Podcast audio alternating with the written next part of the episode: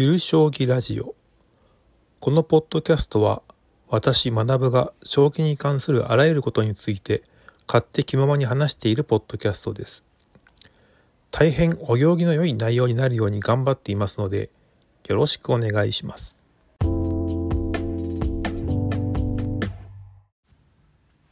はい。それでは第31回を始めたいと思います。今回は表現の不自由さと寄付についてお話ししたいと思います。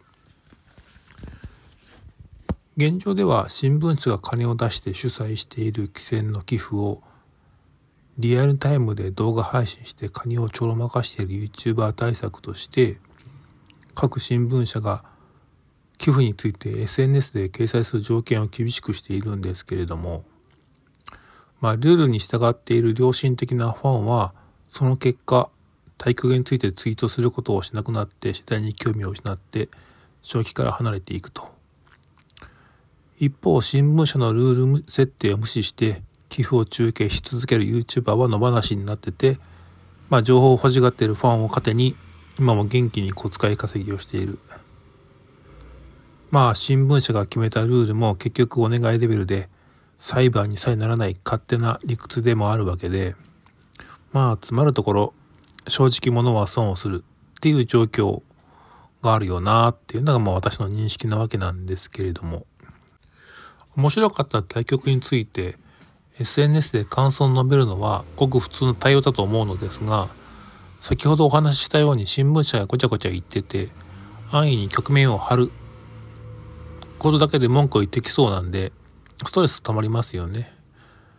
私も先日 A 級順位戦の菅井対豊島戦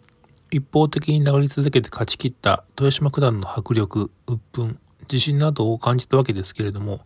まあ、残念ながら寄付を張ることはしませんでした。日本将棋連盟からイチャモンをつけられるのは鬱陶しいですからね。ところで官能小説ってあるじゃないですか。いかがわしいことを直接表現をせず、独自の表現手法を開発して生き延びたジャンルなんですけれども、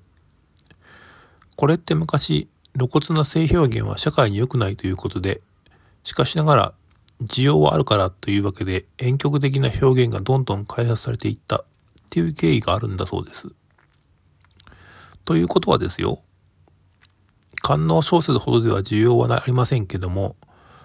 直接表現、まあ、イコール盤面はなくても、言葉遣いや表現を工夫することによって、対局、寄付の凄さは婉曲的ではありますが、表現をうまくやって伝える人が出てきてもおかしくないよなーって、まあ、今回思ったっていうお話です。おそらく官能小説のように、まあ、寄付を、まあ、擬人化したりとか、あるいはまあ、感情を乗せまくったりとか、ちょっとまあ、官能小説よくわからないんですけれども、まあ、そんな感じで、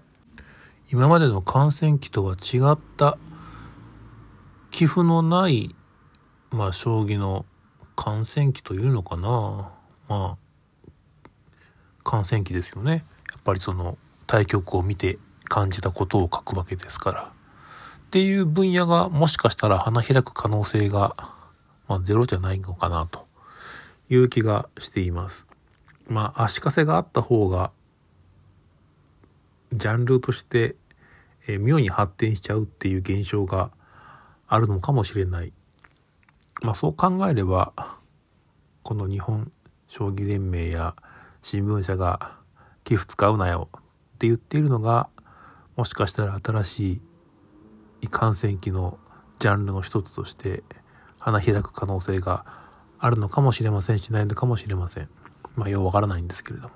まあそういう可能性があるんじゃないかなっていうのをちょっと感じてまして、まあ多分今現状、今の話は多分リアルタイムで進んでいるんで、まあそういう人も多分いるんじゃないのかなと思うんですよね。まあなので、まあここ数年でそういった人の有名な多分人が多分出てくると思うんで、ちょっとウォッチしてみたいなと思います。誰かいますかね、そんな人。はい。今回は以上となります。ご視聴いただきありがとうございました。ご意見ありましたら、Twitter のアカウントにコメントください。まだ一人も来てないんで、まあ、あの、暇があったりなんかしたら、